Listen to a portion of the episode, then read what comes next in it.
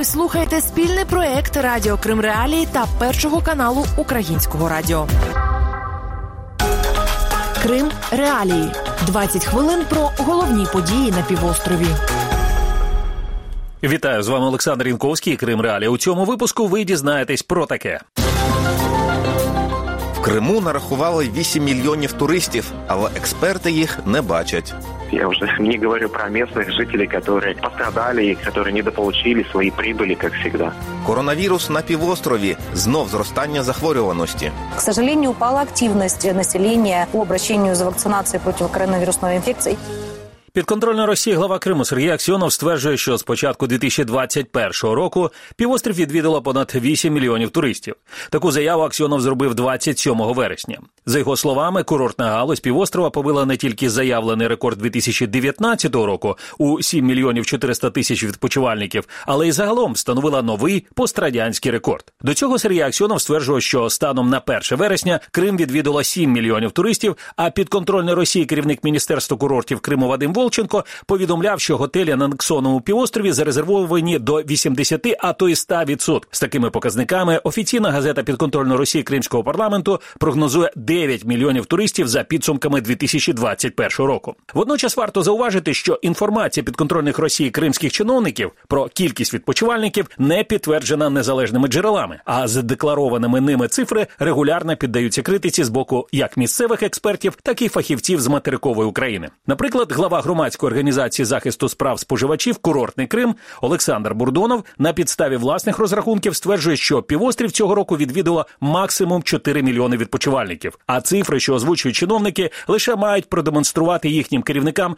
начебто ефективність їхньої роботи. Такое впечатление, что у нас нынче конкурс «Кто больше?» за какой-то пряник. Ну а как чиновникам иначе отписываются от рапортовать об успешности своей работы, как не ростом количества туристов каждый год на чуть-чуть? Ну что я им скажу в этом случае? Ну молодцы, считайте дальше. Скоро будет двадцять п'ять миллионов, п'ятдесят. Там нет никакой статистики, там вот без палочки, с потолка пальцем слизано и выставлено. Колишній головний спеціаліст відділу курортів і туризму Євпаторійської міськради Сергій Вікарчук вважає, що насправді на півострів цього року приїхало ще менше туристів – два з половиною - три мільйони максимум. Я моніторю кожен день, смотрю набережні свого міста на веб-камерах. Я, я вижу картину, я понимаю, что я помню, когда это было там чотири з половиною - п'ять мільйонів туристов в год, когда до оккупации. И какие сегодня набережные, ну это же, ну это же просто можно, я уже не говорю про местных жителей, которые пострадали и которые недополучили свои прибыли, как всегда. Ще у серпні дві тисячі двадцять першого року колишній керівник Міністерства курортів і туризму Автономної Республіки Крим Олександр Лієв звертав увагу на невідповідність російської статистики об'єктивним реаліям. Зокрема, в Ялті влітку через повені призупиняли прийом туристів, а тому дві тисячі двадцять першого року до Криму не могло приїхати туристів більше, аніж до ковідного дві тисячі дев'ятнадцятого. Ви слухаєте Кримреалії. У Криму в кінці вересня, за офіційними даними, різко зросла кількість людей, які захворіли на коронавірус. Станом на ранок першого жовтня виявлено триста дев'яносто вісім нових випадків, що на дев'ять більше, ніж було зафіксовано напередодні. При цьому російські чиновники в анексованому Криму нарікають на низькі показники вакцинації населення. Ще раніше, вісімнадцятого вересня, голова управління розпоживнагляду в анексованих Криму і Севастополі Наталя Пеньковська в інтерв'ю місцевому телеканалу «Міллет» розповіла, що активність населення за зверненнями щодо вакцинації проти коронавірусу коронавірусу упала. За даними Пеньковської, кількість щеплених на півострові не дозволяє говорити про те, що вісімдесят відсотків населення мають імунітет до коронавірусної інфекції. Навіть з офіційними даними російських чиновників цей показник удвічі нижчий. Сьогодні ми не можемо говорити о колективному імунітеті, тому що число привитих в республіці, вони сьогодні не дозволяють говорити о тому, що вісімдесят відсотків нашого населення має імунітет до коронавірусної інфекції. Цифри дуже малі. К сожалению, упала активність населення по обращению за вакцинацией против коронавирусной инфекции. Я еще раз хочу сказать, что слишком большие риски этого эпидемического сезона. И, конечно же, во благо своего здоровья, для здоровья ваших родных и близких нужно привиться.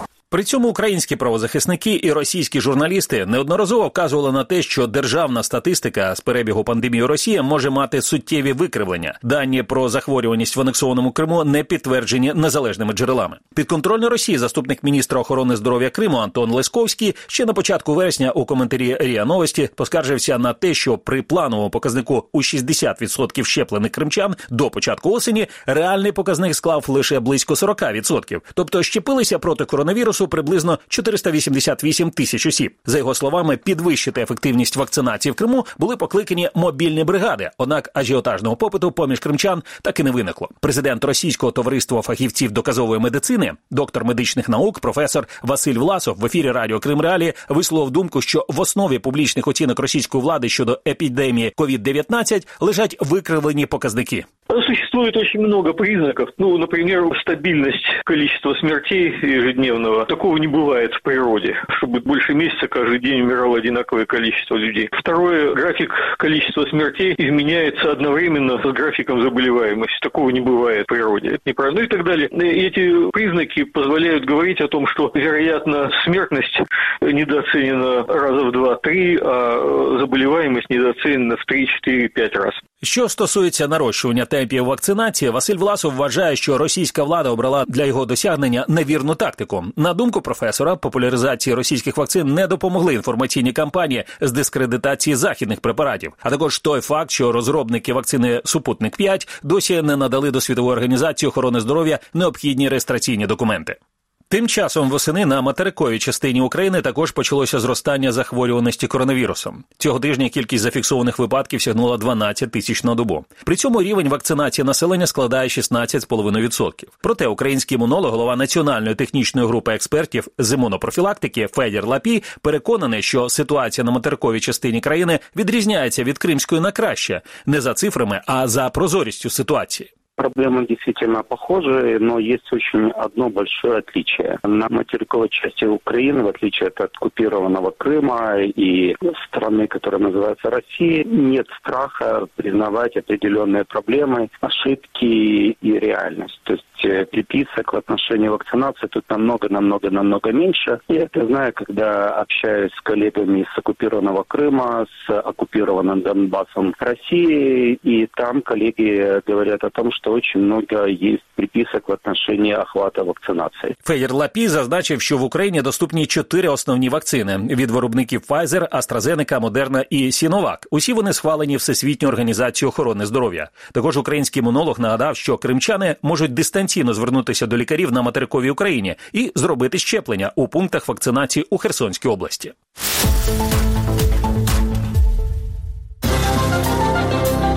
Далі у програмі. Вода в Криму. Опадів побільшало, але викачування води зі свердловин не припиняється. Связано это с тем, что потери в системе жилищно-коммунальной Крыма превышают шістдесят відсотків. І як російська заборона Меджлісу вплинула на ситуацію в Криму? Російські окупанти не отримали очікуваного ими рівня лояльності зі сторони кримських татар. У Криму знову обговорюють проблему водопостачання, і місцеві експерти аналізують наповненість кримських водосховищ. З офіційними даними, у вересні дві тисячі двадцять першого року водосховища в Криму були наповнені майже удвічі більше, ніж минулого року. При цьому російський уряд пропонує скоротити витрати на проекти з альтернативного водозабезпечення півострова майже на тринадцять мільярдів рублів. Про це йдеться у пояснювальній записці до проекту федерального бюджету сусідньої Росії на дві тисячі двадцять другий - двадцять четвертий роки. У документі уточнюється, що це пов'язане з перенесенням терміну розробки документації і будівництво споруд з опріснення морської води за технологією зворотного осмосу, а також через відсутність потреби будівництва нових об'єктів водозабезпечення у дві тисячі двадцять другому році. При цьому відповідь на запитання, де ж брати воду для анексованого Криму, російські чиновники так і не знайшли. Дані щодо наповнення водосховищ можуть свідчити про те, що більшості міст Криму накопиченої води має вистачити майже на рік, навіть якщо значних опадів більше не буде. Таку думку в ефірі радіо «Спутник Криму» висловив завідувач кафедри водозабезпечення, водовідведення і санітарної техніки Академії будівництва архітектури у Сімферополі Ілля Ніколенко. Та вода, которая есть для Симферополя, хватит на триста двадцать дней. В прошлом году это был запас только шестьдесят пять дней. Вода для ЮБК это четыреста пятьдесят дней. В прошлом году это было шестьдесят. Севастополь, соответственно, триста. В прошлом году там сто двадцать дней.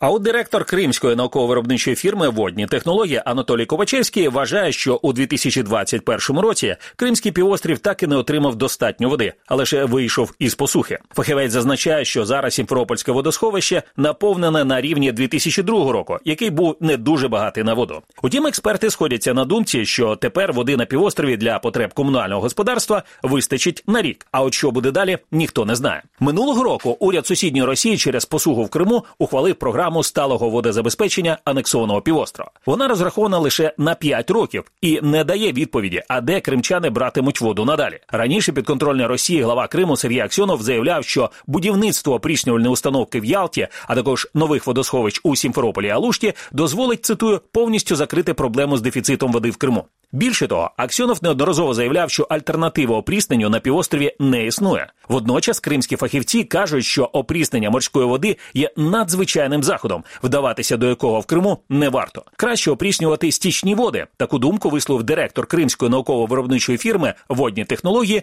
Анатолій Копачевський. Гораздо целесообразнее опреснять очищенные сточные воды, потому что их минерализация составляет где-то порядка пятьсот миллиграмм на литр, при солености морской воды порядка восемнадцать грамм на литр, то есть разница более чем в тридцать раз. Значит, соответственно, количество солей, которые мы говорим чрезвычайно вредны для окружающей среды, с которой во всем мире пытаются побороться и имеют колоссальную экологическую проблему, из-за чего, кстати, отказываются от опреснения даже в условиях нехватки воды. Тем не менее, гораздо целесообразнее в таком В таком случае опреснять именно уже очищенные сточные воды. Вода, которая будет очищаться обратным осмосом, именно морская вода, она для полива непригодна. Повторно використовувати стічні води міст можливо, але не для водопостачання населення і не для поливу у сільському господарстві, бо надто дорогим буде процес очищення такої води, зазначив у коментарі Кримреалії заступник директора Українського інституту водних проблем і меліорації Михайло Яцюк. Ну, в технологічних питаннях їх можна використовувати, але їх не можна використовувати, наприклад, в сільському господарстві, тому що це має ризики для здоров'я населення через вживання сільгосппродукції, яка буде використовуватись при її вирощуванні, якщо ці стічні води не будуть належним чином очищені. Там треба достатньо високий ступінь очистки, особливо на різні ротавіруси, гельмінти і так далі. Це технології дорогі, тому собівартість такої води буде достатньо високою. Розмови про будівництво опріснювальних станцій – це швидше піар для російських чиновників в анексованому Криму, аніж реальне вирішення водного питання, наполягає екс-глава Комітету водного господарства Автономної Республіки Крим Олександр Лієв. Для питьевых потребностей в Крыму воды было достаточно и есть достаточно. Жилищно-коммунальные потребности Крыма в общей сложности, ну, едва ли превышают сто двадцать миллионов кубов воды в год. При этом собственных источников воды в Крыму достаточно, чтобы обеспечивать сто двадцать - триста миллионов кубов воды в год. На самом деле, сегодня на жилищно-коммунальную сферу идет не сто двадцать миллионов, а идет более двести миллионов. Связано это с тем, что потери в системе жилищно-коммунальной Крыма превышают шестьдесят процентов. Поэтому рецепт здесь очень простой и понятный для того, чтобы крымчане сегодня, будучи в оккупации, не испытывали проблем с питьевой водой. Оккупанту необходимо привести в порядок жилищно-коммунальные сети и ничего там опреснять своими грязными руками, пусть ничего не трогают. Також Олександр Лієв звертає увагу, що опріснена вода є занадто дорогою для використання у сільському господарстві. А щодо стічних вод, то, за даними колишнього кримського міністра, об'єм такої води навіть у Сімферополі на рік не буде більшим за двадцять мільйонів кубів. А це практично ніщо у порівнянні з мільярдом кубів чистої дніпровської води, що отримував півострів Північно-кримським каналом до дві тисячі чотирнадцятого року. Тому розвиток сільського господарства в Криму без води з материкової України є просто неможливим. Кримський історик і політолог Андрій Іванець у коментарі Кримреалії нагадав, що російські чиновники про опріснення води стали говорити майже одразу після окупації півострова. Але справа не йде далі розмов, бо опріснена вода є дуже дорогою, а її використання нерентабельною. То есть это нерентабельный, очевидно, проект, это такая маниловщина, и потом эти моменты были убраны из федеральной целевой программы, и вот сейчас ищут какие-то другие заменители, потому что очевидно, что проблема очень острая, и никакого очевидного решения для того, чтобы получить необходимое количество воды в Крыму, у российских властей, по сути, нет. Водна проблема на анексованому півострові, за словами експерта, останніми роками загострюється не тільки через посуху. За різними оцінками, до Криму з дві тисячі чотирнадцятого року переїхала від п'ятсот тисяч до мільйона громадян сусідньої Росії. Також збільшується кількість російського військового контингенту. І ці фактори збільшують потребу Криму у прісній воді, яку поки що вирішують через масове буріння артезіанських свердловин і викачку підземної води. Історик нагадує, що у сімдесяті роки ХХ століття це вже ставало причиною засолення підземних джерел і робило не можливим їхнє подальше використання. Докладніше про ці та інші події ви можете прочитати на сайті Кримреалії. П'ять років тому, двадцять дев'ятого вересня дві тисячі шістнадцятого року, Верховний суд Росії залишив у силі рішення підконтрольного Кремлю Верховного суду Криму про заборону Меджліса кримсько-татарського народу. Крім того, представницький орган кримських татар оголосили екстремістську організацію з формулюванням «за зазіхання на територіальну цілісність Росії». Меджліс кримсько-татарського народу був заснований тисяча дев'ятсот дев'яносто першого року, після повернення кримських татар з місць депортації. Фактично, це виконавчий орган Курултаю, національного з'їзду кримських татар. Ініціатором заборони діяльності Меджлісу була екс-прокурор анексованого Криму, екс-депутат Державної думи Росії Наталя Поклонська. Формальним приводом для заборони стало звернення кількох проросійських організацій кримських татар зі звинуваченням Меджлісу у блокаді Криму. Варто зазначити, що на материковій Україні проти Наталі Поклонської порушена карна справа за статтею про порушення законів і звичаїв війни за участь у спробі анексії Криму у дві тисячі чотирнадцятому році. Також українська прокуратура розслідує факти її зради державі України і участь у забороні Меджлісу. У дві тисячі шістнадцятому році підконтрольна Росії Верховний суд Криму ухвалив заборону представницького органа кримських татар, назвавши його екстремістською організацією. А двадцять дев'ятого вересня дві тисячі шістнадцятого року Верховний суд Росії залишив це рішення у силі. У квітні дві тисячі сімнадцятого року Міжнародний суд ООН, як забезпечувальний захід за позовом України до Росії, зобов'язав Російську Федерацію скасувати заборону Меджліса. Проте Москва так і не виконала цю вимогу. А у вересні дві тисячі двадцять першого року в Криму був затриманий і заарештований перший заступник глави Меджліса кримсько-татарського народу Наріман Джелял. Голова Меджліса кримсько-татарського народу Рефат Чубаров в ефірі радіо Кримреалії зауважив, що навіть попри заборону Меджлісу, лояльність кримських татар до російської держави не збільшилася ані на йоту. Більше того, за сім років початку окупації на півострові за російського сприяння під російським контролем так і не виникло якоїсь помітної альтернативи Меджлісу. Російські окупанти не отримали ожидаємого ім'я рівня лояльності зі сторони кримських татар, а ті немногі колаборанти з числа кримських татар, на которых сделали ставку российские оккупанты, они, разумеется, не смогли оправдать их надежд, потому что крымские татары таких людей сразу же отторгли от себя.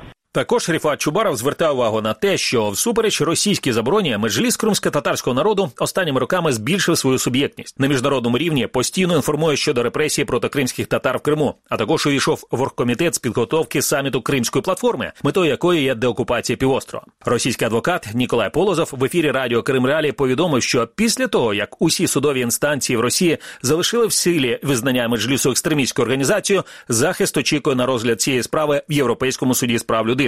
Також адвокат нагадав, що Росія не виконала вимогу Міжнародного суду ООН скасувати заборону Меджліса і припустив, що Москва може вдатися до серйозніших кроків. Существует достаточно серьезное опасение, что российские власти пойдут дальше, и вместо признания Меджлиса кримсько-татарського народа экстремистской организацией, они попытаются признать Меджлис террористической организацией, что в целом может означать новый виток репрессий, более массовых, в отношении крымских татар на оккупированной территории. Важно понимать, что дела об экстремизме расследуются органами МВД, а дела о терроризме исключительно органами ФСБ, и в дальнейшем, в случае, если Россия признает Меджлис кримсько-татарского народа террористической организацией, то фактически можно говорить о том, что все крымские татары, которые имели отношение к органам национального самоуправления, по аналогии с делами Хизбут-Тахрир, будут также на основе только показаний засекреченных свидетелей получать огромные сроки. Російський правозахисник, керівник напрямку «Підтримка політичних ув'язнених і переслідуваних активістів» правозахисного центру «Меморіал» Сергій Давідіс вважає, що Росія розглядає Меджліс своїм ворогом, і тому не варто чекати на скасування заборони. Это действие было совершенно целенаправленным со стороны российской власти. Она рассматривает Меджлис как своего врага, потому что действительно Меджлис консолидирует крымско-татарский народ, ту его часть, которая не согласна с оккупацией, которая не согласна с аннексией. И это, конечно, категорически не устраивает российские власти. И это было той причиной, по которой, собственно, его объявили беззаконной экстремистской организацией. Но логика с точки зрения российских властей тут есть, и ожидать, что они изменят свое решение, не приходится. Пока ситуация кардинальным образом в принципе принципе, в стране не изменится. Нагадаємо також, що третього-четвертого вересня дві тисячі двадцять першого року в Криму був затриманий, а згодом заарештований кримсько-татарський політик і активіст Наріман Джелял.